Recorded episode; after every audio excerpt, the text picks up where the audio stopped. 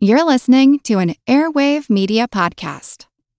Welcome to From Beneath the Hollywood Sign. If you love old movies, Hollywood history, or the golden age of filmmaking, you've come to the right place. This is the podcast that talks about amazing stories of Tinseltown from another era and fascinating conversations with writer producer Steve Cubine and actress writer Nan McNamara. So, Steve, did Ava Gardner and Howard Hughes have a good relationship? Well, they did until he dislocated her jaw. What? Well, don't worry, she hit him back with an ashtray. From Beneath the Hollywood Sign is the gin joint for you.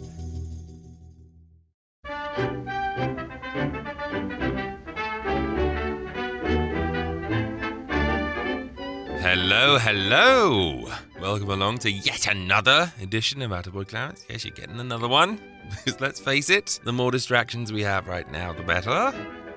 Yes, I'm going to be pumping out as many of these things as I can manage over the next few weeks. You're going to be sick of me very soon. But I figure that while we're all self isolating and twiddling our thumbs, we can at least keep each other company remotely, right? With that in mind, I've had an idea that I think might be fun, so I'll tell you about that later on in the show. I've got a couple of movies to tell you about today, some old time radio to entertain you, and some music, of course. First up is Mr. Bing Crosby with a very timely message for all of us. You got to accentuate the positive, eliminate the negative, latch on to the affirmative. Don't mess with Mr. In Between. You got to spread joy up to the maximum, bring gloom down to the minimum. Have faith or pandemonium, liable to walk upon the scene. To illustrate his last remark, Jonah in the whale, Noah in the ark. What did they do just when everything looked so dark? Man, they said we better accentuate the positive, eliminate the negative, latch on to the affirmative. Don't mess with Mr. In Between. No, do not mess with Mr. In Between. Do you hear me? Chillin' Anna. Uh, you will hear about the eliminating of the negative and an accent on a positive. Gather round me, children, if you're willing, and sit tight while I start reviewing the attitude of doing right. You gotta accentuate the positive, eliminate the negative, latch on to the affirmative. Don't mess with Mr. In Between. You got to spread joy Up to the maximum, bring gloom down, Down to the minimum. then. Otherwise, Otherwise. pandemonium liable to walk upon the scene. To illustrate Well, illustrate. my last remark. You got the floor. Jonah, Jonah in the whale, Noah in the ark. What did they say? What did they say? Say when everything looks so dark. Man, they said we better accentuate the positive, eliminate the negative, latch on to the affirmative. Don't mess with Mr. In Between. No, don't mess with Mr. In Between. And that was Bing Crosby with Accentuate the Positive. I heartily agree, old son. Let's hop straight into a movie, shall we? Scandal is afoot in 1934's Dr. Monica, starring Kay Francis, Warren William, and Jean Muir. I love saying that name. Muir. Why will these babies inevitably attempt to struggle into the world just at cocktail time? No, really? Do they? Shall we have one? Eh, what? A cocktail. Oh. Why, Mr. Pettingill. Yes, this is a film very much about babies. Kay Francis plays Dr. Monica Braden, a renowned obstetrician who's happily married to writer John Braden, played by Warren William. They're both at the top of their professions and the darlings of the New York social set. In fact, the only thing that Monica and John don't have are children.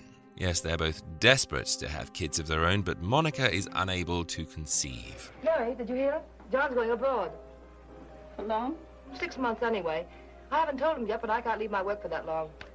Hardly. Besides, you know, I, I've never been able to have a baby. While he's away, I think I'm going to go into the hospital and see what can be done about it. Oh, how splendid. I think I'm entitled to one, don't you? After all the babies I've slapped the breath into for other people? But beneath this almost perfect couple is another fracture.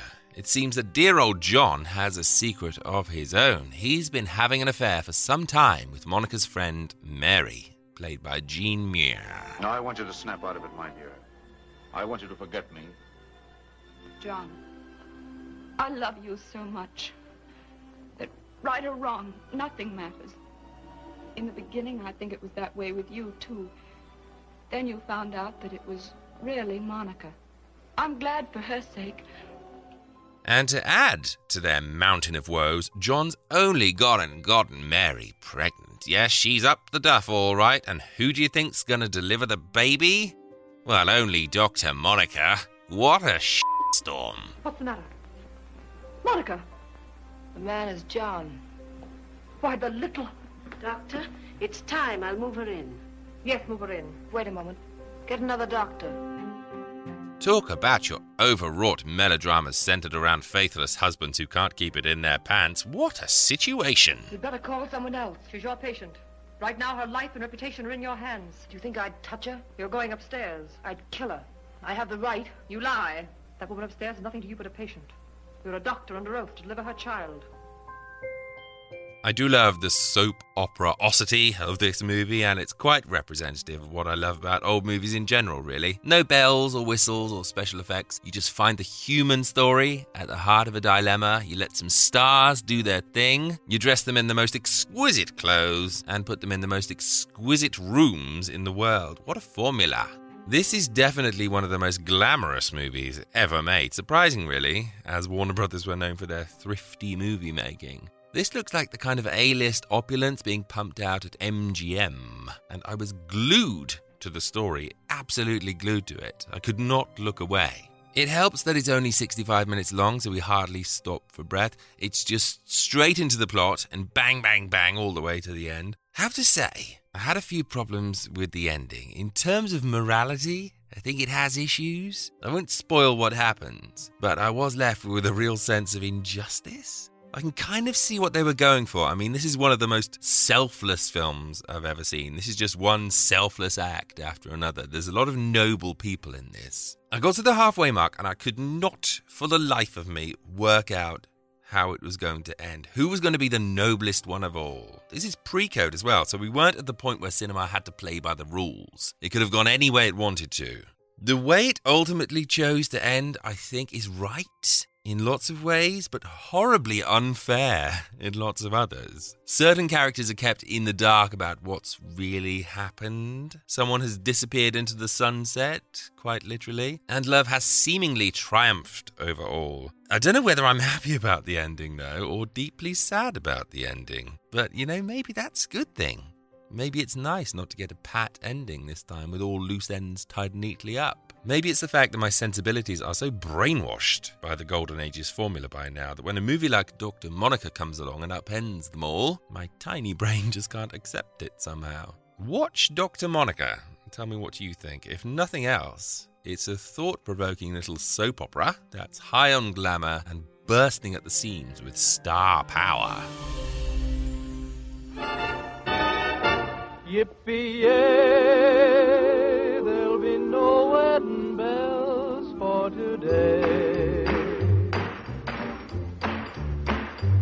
I got spurs that jingle, jangle, jingle. Jingle, jangle. As I go riding merrily along. Jingle, jangle.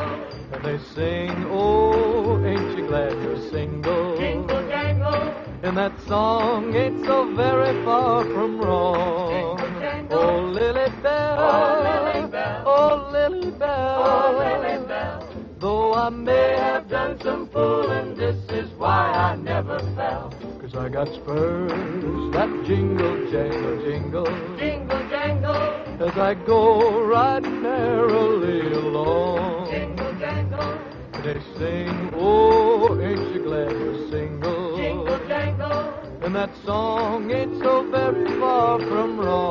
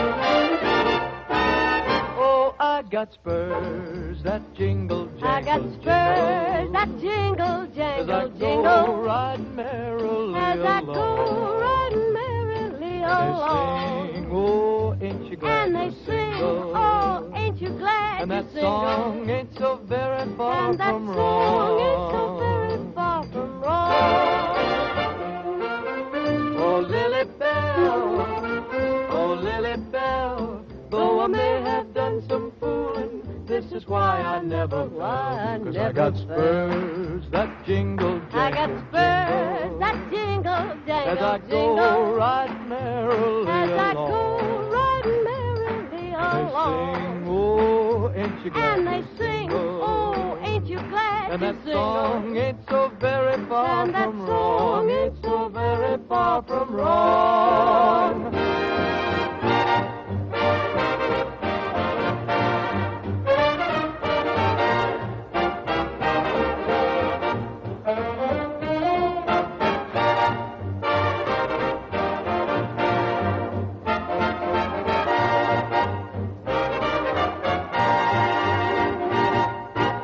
And that was Jingle Jangle Jingle by Kay Kyser, I think.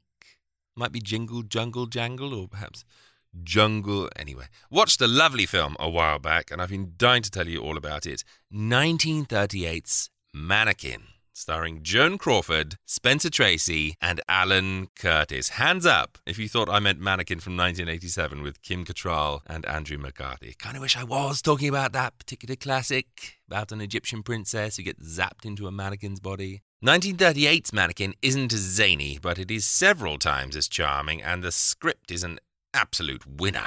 We follow the life and loves of Jessie Cassidy, played by Joan Crawford, of course, a tenement beauty who longs to escape the rat hole that she and her family exist in and make something of herself. Oh, here I forgot. It's Saturday again. Thanks. Reminds me, must be that gas bill. Potatoes done? Uh-huh. Gas bill. Did I say gas bill? That gas bill should have been paid last week. I know. You gave the money to him. No, I didn't. That is not all of it. Then you gave part of it to Clifford. You mustn't be too hard on your brother, Jesse. He hasn't been able to find a job. Because he doesn't want to find a job. And why should he when he can get enough quarters and dimes out of my salary to throw around that pool room? Now, Jesse. I'm getting sick of it. So, how does she do it? Why, she becomes a mannequin, of course, in a trendy New York department store, only coming to life in the presence of a window dresser played by Andrew McCarthy. Now, hang on. No, wait. So, Jessie makes something of herself by falling in love with up and coming fight promoter Eddie Miller, played by Alan Curtis, who whisks Jessie away from her life of drudgery and into a swanky New York apartment. How about it, kid? Eddie, Huh? Now what's the matter? Eddie, why am I crying? There's nothing in the world I want that I haven't got right now. Along the way, Jesse and Eddie meet millionaire businessman John L. Hennessy, played by Spencer Tracy, a man who pulled himself up by the bootstraps and turned himself into a big city business magnate. He falls head over heels with Jessie from the first moment he lays eyes on her, but she only has eyes for her husband, Eddie. I did the wrong thing, didn't I? So did you. By going to your silly party. You must learn to handle situations like that more elegantly. Always leave the man holding the bag. I like my way best. You really don't blame me for kissing you, do you? What do you think that slap was? A Distinguished Service Cross? What I mean is you, you were beginning to add up into something that a man wants. And all that talk about the things you've got and what you do to keep them. Well, you put that with what you offer to the naked eye, and, uh, well, can you blame a man? Yes. And I'm still glad I slugged you. It soon transpires, however, that Eddie isn't all he's been making himself out to be. In fact, Jessie's new life may be slightly more squalid than her older one.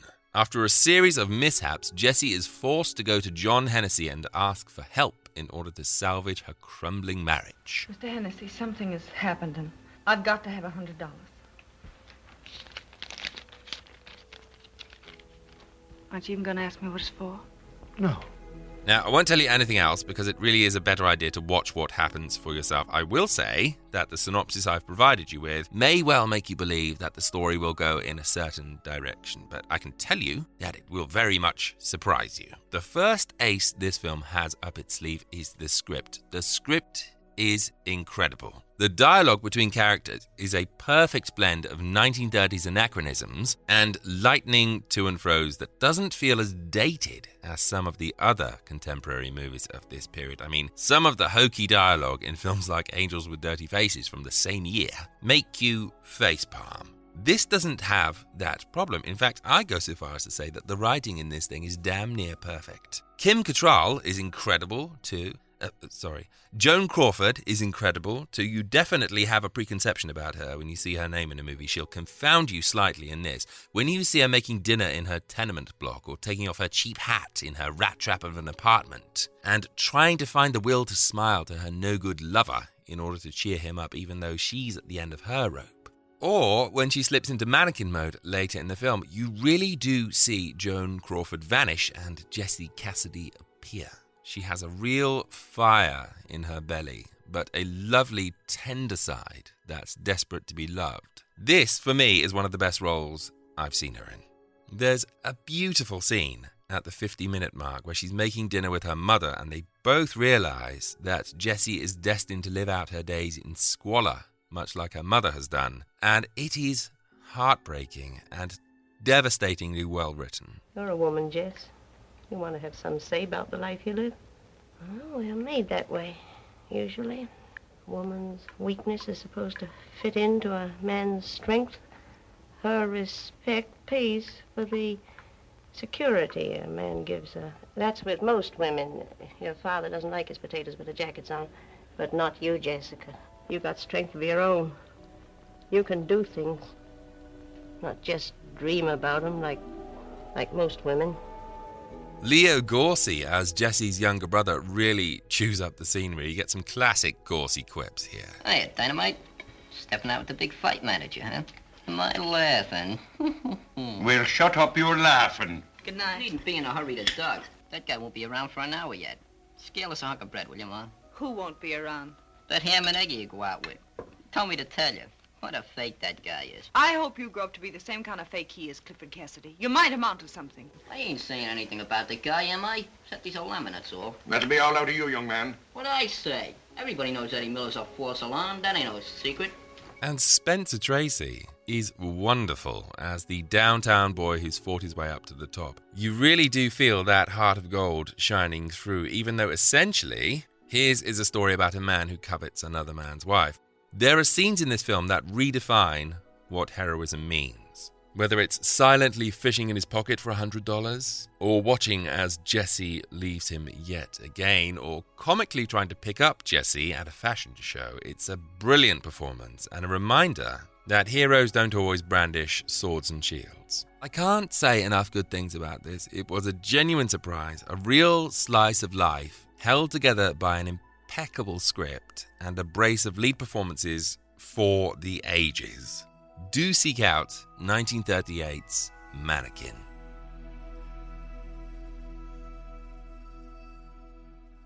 In fact, screw it, let's review 1987's Mannequin too.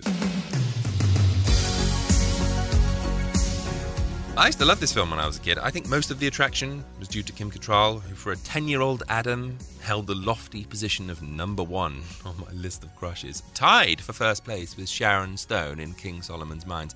Number two was Kate Capshaw in Indiana Jones and the Temple of Doom. I definitely had a type at that age. So, anyway, this was a film I watched many, many times, mouth agog at Kim Cattrall's beauty and wishing that I could find a job as a window dresser in a department store. Yes, such is the power of mannequin that it makes you long to be a window dresser. The plot revolves around ancient Egyptian princess Emmy, who's desperate to escape her arranged marriage and who prays to the gods for some kind of escape route. Mother, I don't want to settle down. I want to do things. I want to invent things. I want to try things that nobody's ever tried before. I want to fly. Sure. And I want to smoke and tell your father to go to hell. Mm. Oh, Emmy. No, no, no, no, no. These are the times we live in. Mother, there's got to be a better way. Please, gods, please help me find it. Sure, sure, sure, the Nile is overflowing. There is a wheat shortage. The Pharaoh has hemorrhoids. The gods have bigger things to worry about than you. Her prayer is answered and she's zapped to 1987. In a cruel twist of fate, though, she's hurtled into the body of a shop dummy and can only come to life when she's alone with the window dresser who works there, Jonathan Switcher, played by Andrew McCarthy. What a funny way to say hello. What the hell's going on? My name is Emma Hesire, but you can call me Emmy. This is a joke, right? Some sort of Prince and Company initiation? Who hired you? Hollywood. Nobody hired me, Jonathan. You know who I am. No, no, this can't be happening. Creepy as all get out, Jonathan fell in love with her when she was an inanimate dummy. And so when she suddenly comes to life and has a sense of humour and can dress herself and move and everything, he falls even more in love with her because who wouldn't? Hijinks ensue, partly through Jonathan's new best friend, flamboyant window dresser. Yes, everyone in this film is a bloody window dresser. Hollywood Montrose. The threat comes in the form of security guard Captain Maxwell, played by the great G.W. Bailey, the man who kept sticking his head into horses' assholes in the Police Academy movies. You can fool Rambo, but it won't work with me, Switcher. My brain is quicker than a. Funny, isn't it, how a movie can seem so good to you when you're young, and then when you see it again in your more mature years, what can I say about it, honestly? It's about a man who wants to have sex with a shop dummy. I mean, thank God she comes to life, because that could have been a way darker film if she hadn't. I mean, I still have a crush on Kim Cattrall, and I like the song. But oh, mannequin from 1987, you really are a turd these days. How I wish I could go back to the innocent days of watching a film and not noticing how bad it is. You can tell how bad it is from the cartoon credits at the beginning. No film should ever end on a freeze frame. I mean, come on, mannequin from 1987, at least try a little bit. There's a man who wears piano glasses in it, too. Okay, that'll do. Well, for your radio entertainment today, a trip out into star studded Hollywood land. A radio engagement with one of today's stars, Miss Joan Crawford, who appears in the Screen Guild Theatre's play entitled None Shall Part Us, starring Joan herself, alongside Lew Ayres, Ronald Colman, and Montague Love. It's glossy, all right, so I'll leave you in the company of those guys, and I'll see you in half an hour. Good evening, everybody. Your neighborhood good Gulf dealer and the Gulf Oil Companies again welcome you to the Gulf Screen Guild Theater. And tonight, as usual, we have more of your favorite stars. Joan Crawford, Lew Ayres, Ronald Colman, Montague Love, and of course, Oscar Bradley and his Gulf Orchestra. And incidentally, Ronnie Colman is the subject of a mild rib today. It seems the day after he finished making The Light That Failed for Paramount, Ronnie was strolling in his garden when he heard an automobile horn blow at his gate. Saw a car just like that of a friend of his, hopped over the fence, threw open the car door, and sat down. then suddenly realized he was sitting right between two tourists. I, I don't know who was the more surprised, Ronnie or the visiting fireman. You know, both Joan Crawford and Lew Ayres have been working almost day and night the past week. Yet, yet both of them gave up what spare time they had in order to rehearse for their appearance here in the Gulf Theater tonight. That's because the Gulf Theater is really the star's own theater. For every single cent of the money that Gulf would ordinarily give to the stars who appear here is given instead to meet the needs of the Motion Picture Relief Fund and to build a home for those members of the picture industry who can no longer provide for themselves. And now the lights are beginning to dim, so on with the show. Tonight we bring you a play written by Leonard Spigelgass and called None Shall Part Us.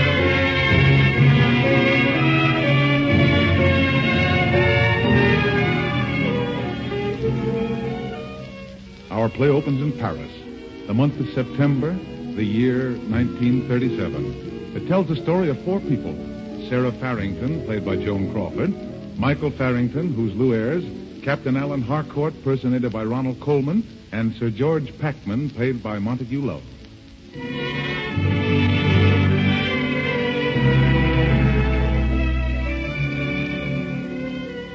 It's early evening, and in a small cafe, we first meet Sarah and Michael. And now, as stage manager, I called for lights, music, curtain.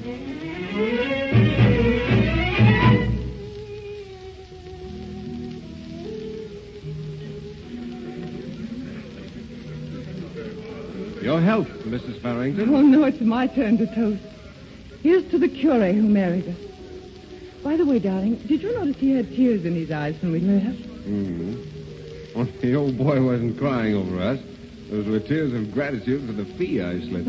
Oh, Michael. That's a fact. Listen, that's my favorite song. Isn't it the love song from Ireland, too? Yes, remember? None shall part us from each other. Look, let's get the car and, and drive up to Sacre Coeur. From there, we can look down on the whole of Paris. And we'll wave goodbye and, drive on until a road sign says, Welcome to Italy, or Algiers, or, or Tibet, or wherever we have to stop for gas. Then we'll. Hello, uh, Farrington. what? Oh, oh, hello, Harcourt. I thought I'd find you in Paris. We just missed each other in Rome and Vienna. Yes, by only a few moments. What a pity. Well, you know me, always on the go. Oh, I'm sorry. You haven't met my wife, Captain. Your wife? Yes, we were married this afternoon. Sarah, darling, this is a very old friend of mine, Captain Alan Harcourt. How do you do, Captain Harker? How do you do? Oh, haven't we met somewhere before? London, Sussex, Packman House? Of course. You're Sir George Packman's daughter. You see, Sarah, you can't keep anything from Harcourt. He never forgets a face. Oh, for a moment I thought I might have made a very special impression. As a matter of fact, you did. Uh, I wonder if I might take your husband away for a few minutes. There's something important I'd like to discuss with him. You aren't by any chance referring to that business in London? That's right. I thought you'd know what it was. Oh, no business now, Michael, please. You see, my, my wife and I were planning a sort of moratorium on uh, everyday affairs. I hoped we could take the Dover boat tonight. We'd be in London tomorrow morning. To boat tonight, London tomorrow. Oh, that's ridiculous, Captain Harcourt.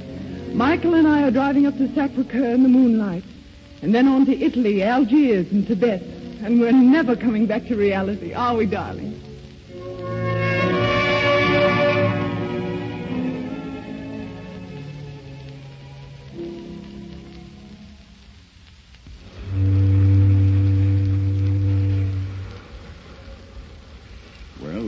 Fog doesn't seem to be holding us up, Mrs. Farrington. We should sight the coast in an hour. Oh, I wish we weren't going there. Why did you let Captain Harker talk you into it, Michael? Mm, the captain can be very persuasive. He practically never loses an argument. Tell me, when did you and Michael meet? On Wednesday last. It was a whole week before we decided to get married. One of the longest engagements on record. And have you written your father the good news, Mrs. Farrington? No, I'm saving Michael for a surprise. A sort of look what I've brought back from Paris with me. exactly. And I know he'll find Michael as charming as I do. I hope so. Oh, why, I'll be wearing a top hat to cover my uh, horns. I planned to cable Father when we knew where we were going, but I never thought it would be Dover. But I'll tell you what, darling. You give me ten minutes alone with Harcourt, and, and perhaps I, I can talk him out of this nonsense. All right. I'll go down and inspect our luxurious stateroom. I don't think anyone's been in it since Mary, Queen of Scots. Now, Harcourt, let's be ourselves.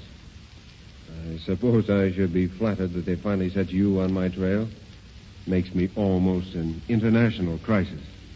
When are you going to tell her, Farrington? You know I can't tell her. There must be some other way. There's no other way. Then why didn't you come right out with it instead of pretending you were an old friend? Would you have liked me to? No. No, it's got to come from you. Uh, I'll admit to an occasional robbery, but you'll have to prove the murder. I know, I know, but there was murder, and you're going to hang for it. It's one thing to be a gentleman thief playing ducks and drakes with the police. But why get a girl, a girl like Sarah, into this mess? Well, my luck failed me, that's all. I'd have been in the clear by now if it hadn't been for you. You'll have to tell her as soon as she comes back. All right. All right, Hawk.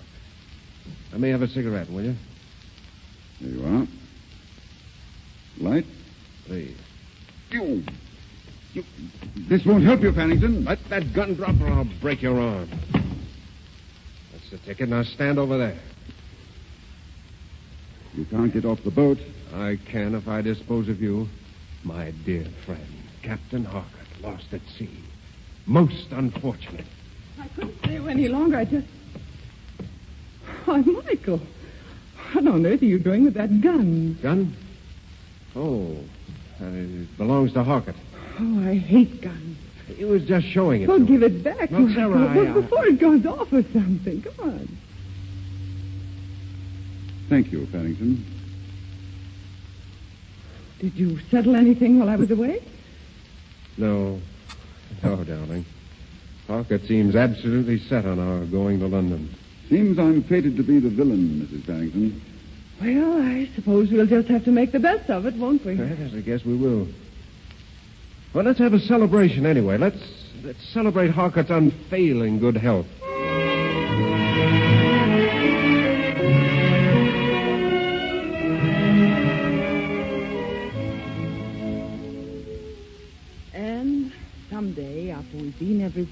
Done everything, I think we'll take a place near the sea. But we wouldn't want to stay there all the time, would we, Michael? Why, not with the whole world to stretch our legs in. More champagne, Harkett? No, thanks. I've had quite enough. Darling, you know, we haven't been fair to Harkett. Why? What do you mean? You know, he's never seen you in that blue dress. The one you were wearing the day we met. Makes your eyes as blue as the lakes at twilight. Then indeed you haven't been fair to me. Please put it on. Now? But, Michael, it's so late. I know, but somehow I, I want to remember this funny little cabin and, and you looking so beautiful everyone envied me. All right, darling. I won't be long. If you and Captain Harkett will go up on deck. Sarah, Yes? aren't you going to kiss me? Goodbye? I'll only be gone five minutes. You don't know how long five minutes can be. There. We'll meet you at the top of the stairs. Goodbye, darling. Goodbye. After you, Harkett.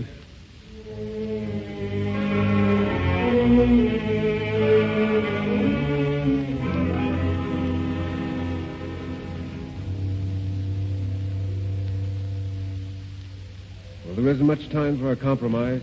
Compromise? What kind of game are you playing now? Look, you're taking me back to hang. But I can give you the same results with far less trouble. What are you talking about? I'm asking permission to die, but in my own way. You haven't that choice. Neither have I. I'm not asking for myself. You know that. It would keep my wife out of it. Yes, I've already thought of that. Well, but- Will the law be overly cheated if we let Sarah think I was a reckless young man who simply drank too much wine and fell into the channel? Ah, that appeals to you as a grand gesture. But you haven't the courage for it. Hmm? Well, every man likes to believe he's brave. I think I'll take a turn around the deck. Care to come along? No, thanks. No, I'll be here when Sarah gets back.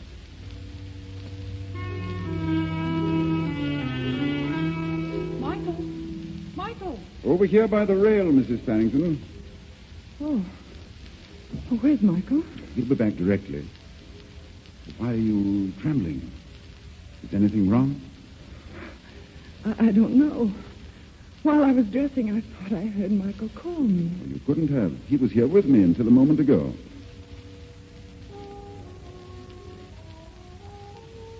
Listen. What? Didn't you hear?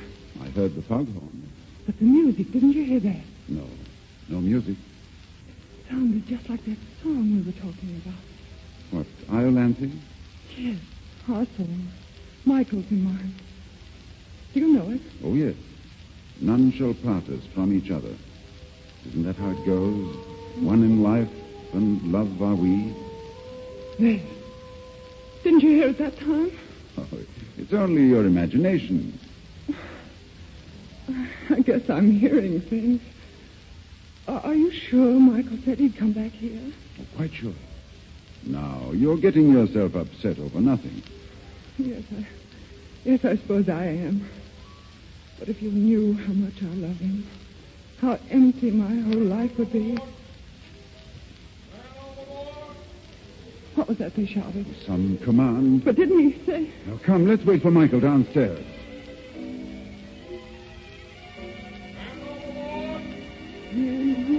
Just one of the crew. Michael. Now, come below, Sarah. Oh, it's Michael.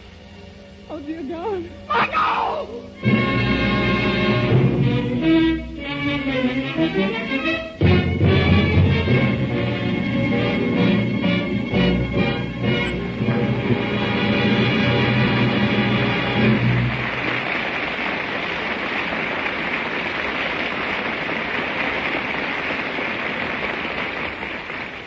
So, ladies and gentlemen, the curtain falls on Act One of our play. In the brief minute before the curtain rises and you learn more about the mysterious Michael, and before we get an answer to the question of what will happen to Sarah, Mr. John Conte has a question he'd like to ask you. Thank you, Raj. Ladies and gentlemen, when you notice a neighbor going out of his way to be helpful and friendly, you usually feel that he's a pretty good sort of fellow, don't you? Well, when you get to know him, you're pretty sure to feel the same way about your neighborhood good Gulf dealer. And for the same reason. Because your good Gulf dealer is always ready with little extra services that you don't get everywhere. He's got a free Gulf Funny Weekly for you, for instance. Something that's exclusive with Gulf. And of course, he's got that knock-proof Gulf No-Nox gasoline and that grand Gulf Pride motor oil. Something else that you can get only when you see the Gulf Orange Disc. So next time you're out in your car and need gas or oil or service, give a thought to the man who helps bring the stars of the Gulf Theater into your home. The man who's always ready to make your trip pleasanter and to make your car run smoother. And stop at your neighborhood good Gulf dealers.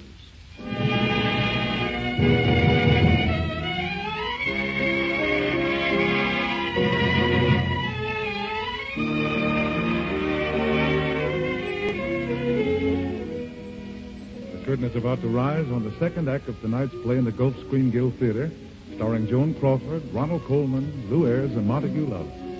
Three weeks later in the country house of Sir George Packman. Lights. Music. Curtain.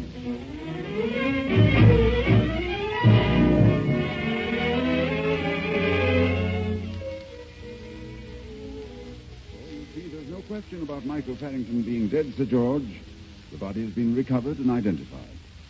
How is Sarah? I'm worried about her. What do the doctors say? All the usual thing rest, time, travel. Well, if there's anything I can do. I'm afraid not. At present, there doesn't seem to be much any of us can do for Sarah. Sarah.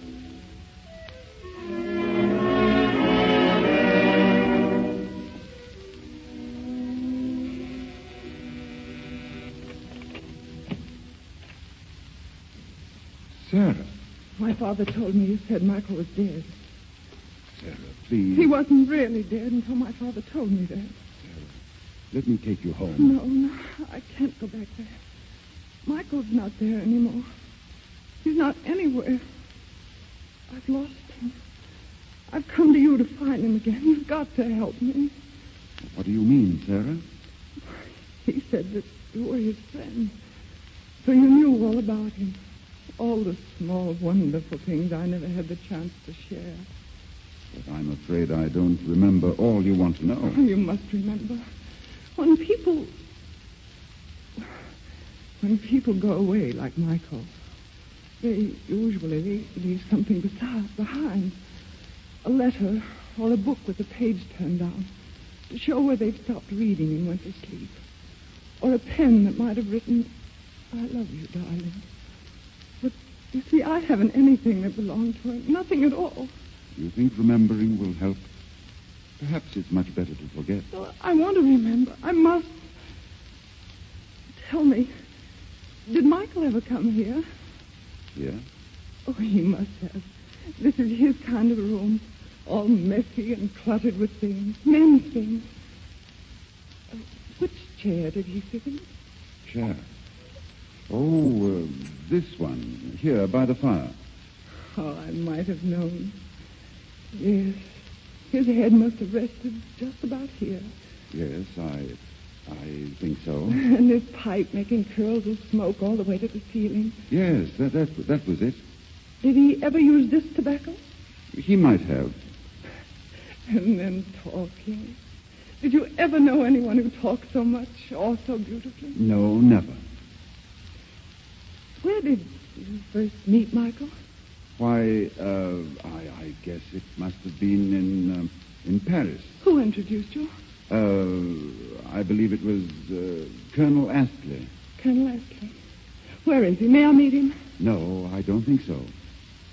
Why not? Well, he's, uh, he's gone to South America. Oh. Oh, but you must have had other friends in common. No, not that I recall. And then, then you're my only link with Michael. I'm afraid so. We'll have to see each other very often. As often as you wish, Sarah. And together, perhaps we can make everyone see how really great he was. Of course. Together we can do it. Say that again. Together we can do it. Strange. For a moment when you said that, I, I almost felt that you were Michael.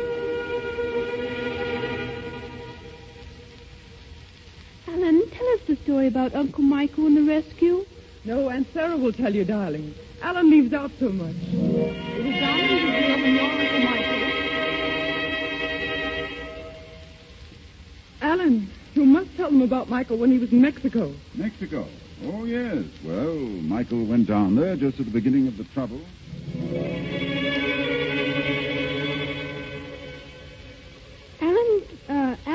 Alan Uncle Michael was the best flyer in England, Aunt Sarah. In England? Oh, he was joking. Your Uncle Michael was the greatest flyer in the whole world.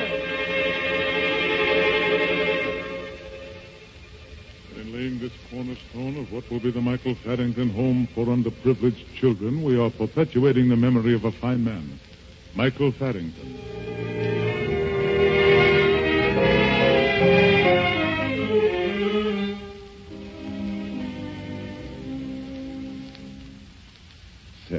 You simply got to let up. If you don't, you'll drop in your tracks. You're not yourself. I'm quite all right. Why not be satisfied with what you've already done for Michael? You can't live forever with a ghost. There isn't anything I'd change. Not now. Perhaps someday. Not someday. Now. This minute. Michael's been dead for more than a year. You and I are alive. There's so much ahead for both of us. Together, Sarah. No, Alan, don't. Why? You're forgetting Michael. There is no Michael. There's only you and I. Look at me, Sarah. Don't shut out everything Oh, else. please don't. Sarah. Sarah, darling. I love you. Oh, Alan. Why did you say that? Now you've spoiled everything. Please go. Oh, Sarah. No, I mean it. Please go.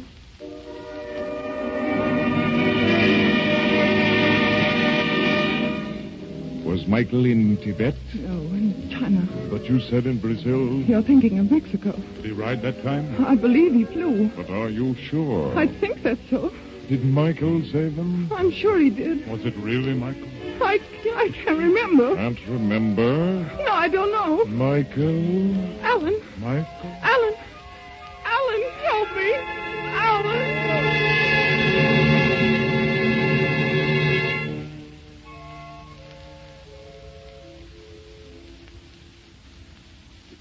Job, you've got to do, Harker. That's why I sent for you. But, Sir George, what can I do? It's a fixation. She's got to be shocked out of it. The doctors all agree on that. I know. I created this ghost for her, and now you want me to destroy it. Exactly. But you understand, I love Sarah. If I do what you want me to do, But if you don't do it, Harker, there's no hope for her. it's as bad as that. As bad as that. All right. I'll do it.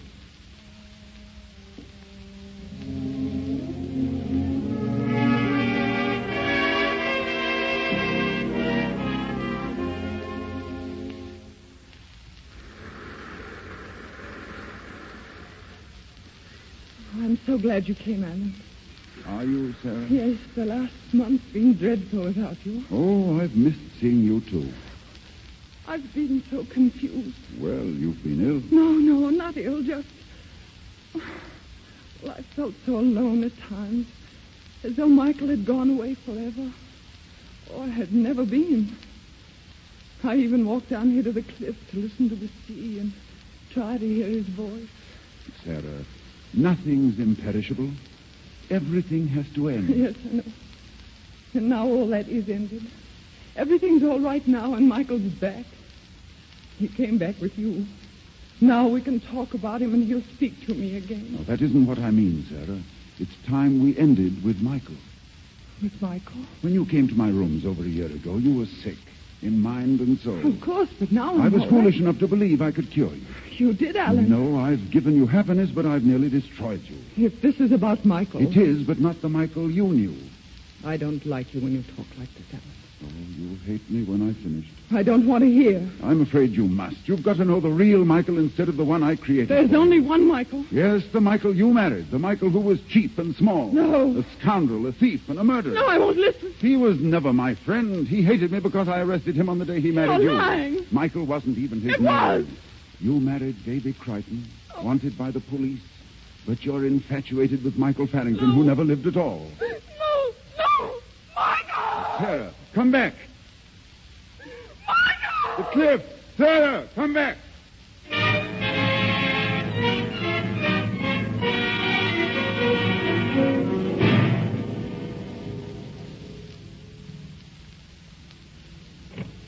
So glad you came, Hartford. How is she? Out of danger. She's been calling for Michael. Still there? May I speak to her? I wish you would. I'll wait for you downstairs.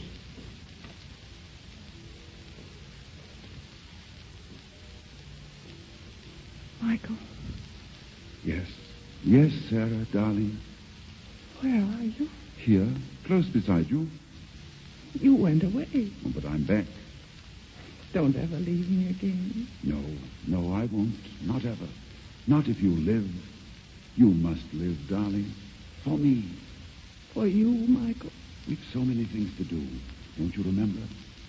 We must still drive up to Sacre-Cœur in the moonlight and look down on the whole of Paris with stars above and below us. And then? Then in the morning, driving on and on until a road sign says, Welcome to Italy, or Algiers, or Tibet, wherever our car runs out of gas. Yes. Yes, I remember. And I'll be so proud of you. Will I wear the blue dress? Oh, yes. Yes, Sarah. Didn't I insist you put it on that night on the boat? Yes, Michael. And when you came up, you were so beautiful, everyone envied me. What? On the deck of the steamer, darling, you remember? But you didn't see the dress that night. Yes, I did, Sarah. No. Michael wasn't there. It was Alan who was waiting for me. No, Sarah, no. You're not Michael. You're Alan. Yes, I'm Alan. Oh, Alan. I wanted so to die to be with Michael. But when I ran toward him on the cliff, he spoke to me. Only it wasn't his voice. It was. It was your voice. You are Michael. You created him for me. I had to, Sarah. It was torture because I loved you all the while. And our song, Michael's and mine. That was yours, too, wasn't it? Remember? Yes. None shall part us from each other. One in love and life are we. All in all to one another. I to thou, and thou to me. Oh, I've been so wrong. It was you, always you I needed. We'll start from the beginning, Sarah. I'll make you happy again. Happy. Oh, but Alan. Alan, I am happy.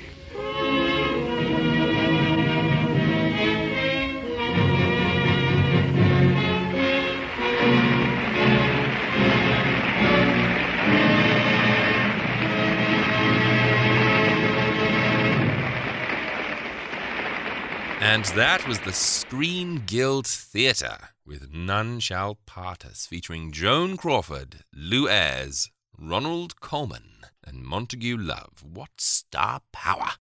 Well, that's it from me for this edition. I'm already working on the next one, so do keep your podcatchers updated. If you want instant access to over 60 more of these, plus documentaries and movie commentaries and ebooks and all kinds of other bonuses, please do go over to patreon.com slash attaboysecret and sign up there. Hundreds and hundreds and hundreds of hours of entertainment all waiting for you there.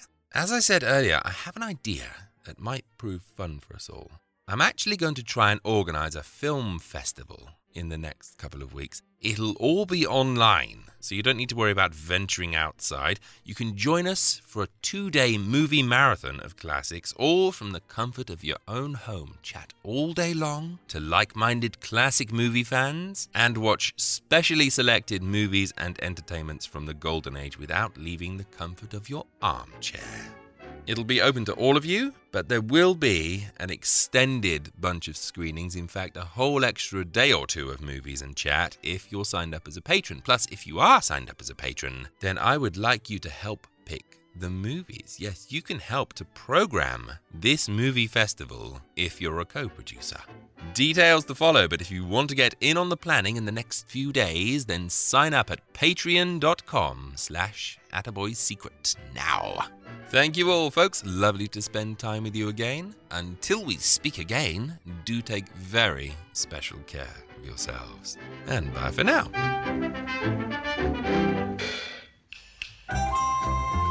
If you'd like to support this show, you can do so by going to www.attaboyclarence.com and clicking on the Patreon banner. Pledges start from as little as $1 a month, and in return, you'll receive exclusive emails, bonus episodes, previews, and ebooks. And every dollar pledged goes towards making these shows better and more frequent. Go to www.attaboyclarence.com or click the link in the show notes now to become a patron. Thank you.